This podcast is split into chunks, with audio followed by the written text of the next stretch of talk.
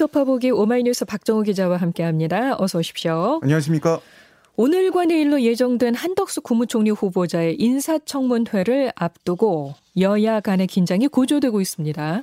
네, 민주당과 정의당은 어제 국회에서 기자회견을 열고 필수적인 자료가 없는 상태에서 청문회를 진행한다면 국민들이 고위공직자를 검증하라며 국회에 위임한 권한이 유명무실해진다. 오늘과 내일로 예정된 한 후보자의 청문회 연기를 요청했는데요. 한 후보자의 김앤장 법률사무소 이 고액 고음료 수출 논란 또 배우자의 재산 증식 의혹 여기에 대한 충분한 자료 없이 청문회를 진행하면 제대로 된 검증을 하기 어렵다 이런 얘기입니다. 아, 특히 국민의힘에서 일정 연기를 받아들이지 않을 경우 민주당과 정의당은 오늘 청문회 불참도 불사하겠다 아, 이런 기류인데요. 네. 아, 만약 민주당과 정의당 인사청문 특위 위원들이 예고대로 청문회에 불참할 경우 청문회 시작부터 파행을 빚을 수밖에 없어 보입니다. 첫 청문회부터 파행이 되는 걸 국민의힘은 당연히 원하지 않을 것 같은데 어떤 입장입니까? 네, 국민의힘 청문위원들도 입장을 냈는데요. 청문회를 불과 20시간도 남겨지지 않은 일요일 오후 2시에 내일 청문회에 참여할 수 없으니까 일정을 재협상하자 이렇게 일방 통보하는 거 상대에 대한 배려도 국민에 대한 예의도 아니다라고 지적을 했고요. 특히 이 국민의힘 청문위원들은 여야가 대립하던 과거 국회 이 상황에서도 총리 인사청문 기간을 어긴 사례는 단 한 차례도 없다. 정상적인 청문회 진행을 요구를 하고 있습니다.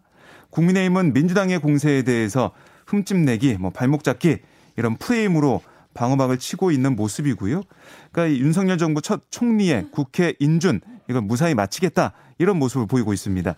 지금 한 후보자만 인사청문회가 있는 게 아니라 한 후보자를 시작으로 나머지 장관 후보자에 대한 인사청문회가 줄줄이 열리거든요. 그렇죠. 전체 청문 전국의 흐름을 좌우할 첫 청문회에서부터 민주당의 페이스에 말려들지 않겠다. 아, 이런 뜻으로도 해석이 됩니다. 네. 여야가 맞서고 있는 상황에서 오늘 청문회가 열릴지 좀 더 지켜봐야겠습니다. 이 정호영 보건복지부 장관 후보자가 경북대학교 교수와 임대 사업자로 연간 수억 원의 소득을 올렸어요. 그러면서도 소상공인 세금 공제를 받았던 사실이 확인이 됐네요. 네, 1994년 아버지로부터 어, 대구 동성로에 있는 3층짜리 건물을 물려받은 정 후보자. 현재 이 건물에서 매달 2,300만 원의 임대 소득을 올리고 있는데요. 아, 그런데 정 후보자가 이 건물 임대사업자 제휴를 이용해서 소상공인을 대상으로 하는 노란 우산 공제 여기에 가입한 다음에 지난 2017년부터 2021년까지 5년 동안 해마다 이 납입 최대 한도인 200만 원씩을 적립하고 많게는 연간 99만 원의 절세 혜택을 받습니다. 네. 그러니까 이 노란 우산 공제라는 게 뭐냐면 소상공인의 폐업, 사망 또는 노령화에 대비해서 사업 재기와 생활 안정용으로 운영되는 이 목돈 마련 제도인데요. 지난해에만 경북대 교수 연봉과 임대를 합쳐서 연간 5억 원이 넘는 소득을 올린 정 후보자가 이 제도를 통해서 세금 혜택을 받아온 겁니다. 네. 아, 이에 대해 정 후보자는 지난 2014년부터 2017년 이 새마을금고 이사장 재직 시절에 실무자들이 실적이 된다고 가입을 권유해서 가입한 거다. 아, 연 매출 30억 원 이하가 가입할 수 있는 노란우선 공제 제도의 기준에 해당한다. 이렇게 해명을 했습니다.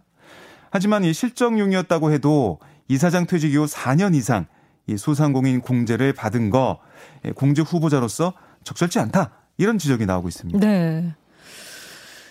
자, 다음 소식 갑니다. 새 대통령 관저의 한남동 외교장관 공간이 확정됐네요. 네, 윤당선인 측은 이 당초 용산시대 관저로 한남동에 있는 육군참모총장 공간을 낙점했었어요. 그런데 검토 과정에서 뭐 최근 들어 외교장관 공간으로 방향을 틀었는데요. 인수위 측의 얘기를 들어보면 뭐 보안이나 경호나 비용 또 그 공사 기간 이런 것들을 감안해서 새로운 곳을 공간으로 사용하기로 사실상 결정했다 이렇게 확인하고 있습니다. 아, 이 육군참모총장 공간은 현재 사실상 비어 있는 상태예요. 그래서 곧바로 리모델링 공사를 진행할 수 있다 이런 장점 장점이 있지만 이게 지어진 지 올해로 47년이 됐습니다. 그래서 리모델링을 하려면 거의 뭐 재건축 수준을 해야 된다. 뭐 4, 5개월 정도가 걸린다. 이렇게 예상이 되거든요. 네. 그래서 외교장관 공간을 새 대안으로 찾게 됐다. 이게 윤당선인 측의 설명입니다. 아, 반면 외교장관 공간의 경우에는 외교 장관들이 계속 뭐 거주를 해왔던 곳이라 틈틈이 관리 보수가 이뤄져 왔고 이것 때문에 예상 리모델링 기간이 한 달로 예상이 되는 상황이고 경호와 외빈 응대에도 장점이 있다. 윤 당선인 측은 전했는데 이 외교장관 공간의 면적을 보면 축구장 두 개 크기입니다. 네. 넓고 쾌적한 그런 어, 공간을 볼 수가 있겠죠. 하지만 민주당에서는 이 외교 장관 공간이 장관 거주용일 뿐만 아니라 내외빈 접대 행사로 쓰이는 외교 자산인데 어떤 대안이나 협의도 없이 윤당선인이 갑자기 내가 쓸 테니까 나가라 내쫓는 셈이다라고 지적을 하고 있고요. 집무실도 광화문에서 용산으로 변경됐고 관저도 바뀌면서 졸속 이전에 한 비난 여론이 들끓고 있다라고 비판하고 있는데요. 윤 당선인 측에서 이런 우려와 비판에 대해 어떤 반응과 대안을 내놓을지 좀 주목을 해봐야겠습니다. 여기에 윤 당선인의 배우자인 김건희 여사가 외교장관 공관을 방문한 뒤에 해당 장소가 세관저로 사실상 확정됐다 이런 보도가 나왔어요. 네, 그렇습니다. 뭐 당선인 측에서는 부인을 했고요. 네, 그러니까 외교부 공관이 관저로 낙점된 이후에 방문한 거지. 먼저 가서 낙점해가지고 공간을 변경하는데 고려했다. 이런 건 오보다라고 주장을 했어요. 아, 장재원 당선인 비서실장은 외교장관 공간을 관저로 하기로 많은 참모들이 얘기를 한 거다. 그렇게 기사가 나가면 안 된다라고 지적을 했습니다. 아, 어쨌든 결국 윤당선인은 취임 이후 한 달 정도는 서울 서초동 자택에서 용산에 이 대통령 집무실로 출퇴근할 가능성이 큰데요. 네. 교통 흐름이 가장 적은 시간대에 반포대교를 활용하는 동선 이걸 주로 이용할 것으로 전해졌습니다. 아, 그런데 자칫 시민들의 출퇴근 흐름과 맞물린다면 상당한 교통 운선으로 이어질 수 있는 상황인데요. 윤당선인 측은 서초동 자택에서 반포대교를 타고 이촌동길로 들어선 다음에 옛 미군 기지 부지를 통과해서 이동하는 루트를 main으로 설정했고 다만 교통 흐름에 따라서 여러 대안을 검토하고 있다. 이렇게 얘기하고 있는데요. 대통령이 강남에서 강북으로 출퇴근하는 경우 처음이라서 그렇죠. 그래서 뭐 청와대에서 있으면서 왔다 갔다 했었는데 네. 그런 경우 처음이라서 아, 최소한 뭐 초반에는 시민들의 불편 이건 피할 수 없을 것으로 보입니다. 그러네요. 어, 국민의힘이 민주당과 이른바 검수완박 중재안에 합의했습니다. 이것을 두고 국민의힘 내에 후폭풍이 일고 있어요. 네, 그러니까 지난 20일 중재안 합의를 주도한 권성동 원내대표 이틀이 지난 어제도 SNS에 국민 여러분께 사과드린다. 의석수가 부족해서 불가피한 선택이었다. 고개를 숙였어요. 하지만 비난 여론을 잠재우진 못하고 있는데요. 특히 권 원내 대표 선거와 공직자 범죄를 사수하지 못했다. 아, 정치인에 대한 국민의 불신을 더 무겁게 여겨야 했다는 점을 통감한다. 이렇게 밝혔습니다. 그러니까 이 정치인 방탄 중재안에 합의해 준 게 아니냐 이런 비판 여론을 의식한 것으로 해석이 되는데요. 권 원내 대표가 이렇게 사과를 하고 있지만 국민의힘 게시판 이런 데 보면요. 중재안 합의를 파기하라 이런 요구와 함께 권 원내 대표의 사퇴를 촉구하는 글까지 올라오고 있습니다. 네. 아, 특히 권 원내 대표와 투톱을 이룬 이준석 대표도 어제 페이스북에 오늘 열리는 최고위원회에서 협상안에 대해 재검토하겠다. 당 의원총회를 통과했다고는 하지만 심각한 모순점들이 있는 상황에서 더 이상의 입법 추진은 무리다 이렇게 밝혔습니다. 네. 그러니까 비난 여론이 적지 않자 코앞에 다가온 지방선거에 미칠 악영향 이것도 우려하고 있다 이렇게 볼 수도 있겠는데요. 하지만 이게 민주당과 합의한 거잖아요. 예. 국민의힘이 만약에 뭐 최고위를 거쳐서 다시 의총을 열어서 이걸 파기한다?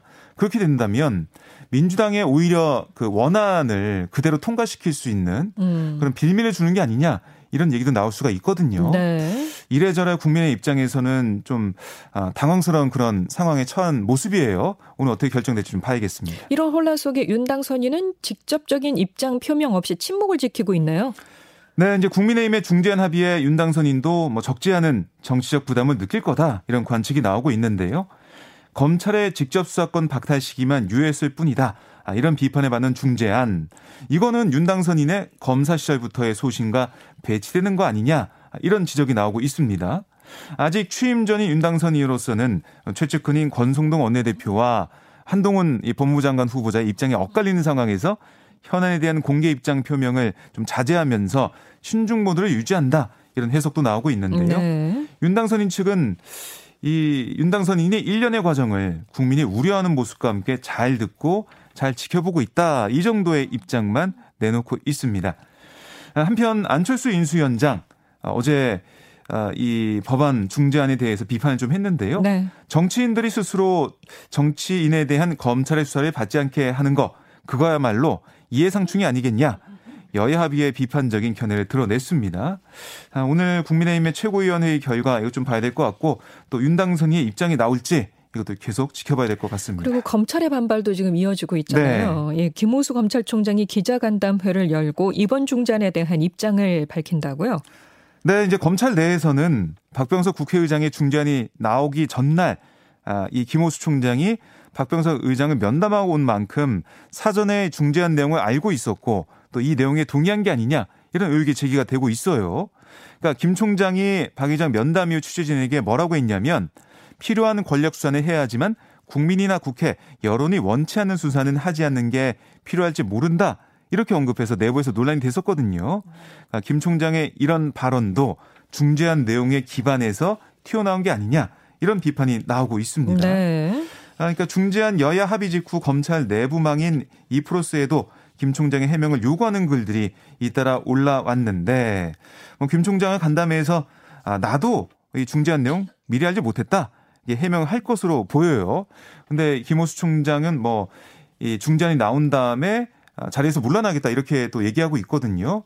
검찰의 반발에 있는 가운데 김호수 총장의 아, 이 중재안에 대한 내용을 미리 알았느냐 이 부분을 둘러싸고도 음. 검찰 내부에서 시끄러운 상황입니다. 네. 어쨌든 일각에서는 여야 합의에 대한 검찰의 반발 여기에 대해서 이건 입법권에 대한 이 도전을 하고 있는데 이런 도전보다 검찰의 혁신과 개혁이 먼저다 이런 비판도 나오고 있습니다. 네.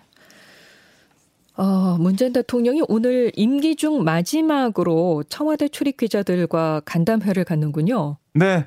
문 대통령은 간담회에서 이 5년간의 국정 소외와 차기 정부에 바라는 점 이런 것들을 밝힐 것으로 예상이 돼요. 아, 특히 최근 민주당이 검찰 수사기소권 분리를 골자라는 법안을 추진해온 것, 또 여야 합의안이 만들어진 것에 대한 언급이 나올지 좀 주목이 되고요. 또 부처님 오신 날을 계기로 이명박 전 대통령과 김경수 전 경남지사에 대한 사면에 대한 입장 이게 나올지 관심이 모아지고 있습니다. 아울러 종교계에서 요구하고 있는 조국 전 장관의 배우자 정경신 전 교수와 지난해 가석방된 이석기 통합중보당 의원 등의 사면을 요구하는 목소리 예, 여기도 여기에 대해서도 어떤 입장을 밝힐지 좀 봐야 될 것 같은데요. 문 대통령의 이제 검찰 개혁에 대한 입장이나 사면에 대한 생각이 뭐 정치권이나 종교계 사회 전반적으로 파장을 일으킬 수도 있을 것 같습니다. 알겠습니다. 지금까지 오마이뉴스 박정우 기자 고맙습니다. 고맙습니다.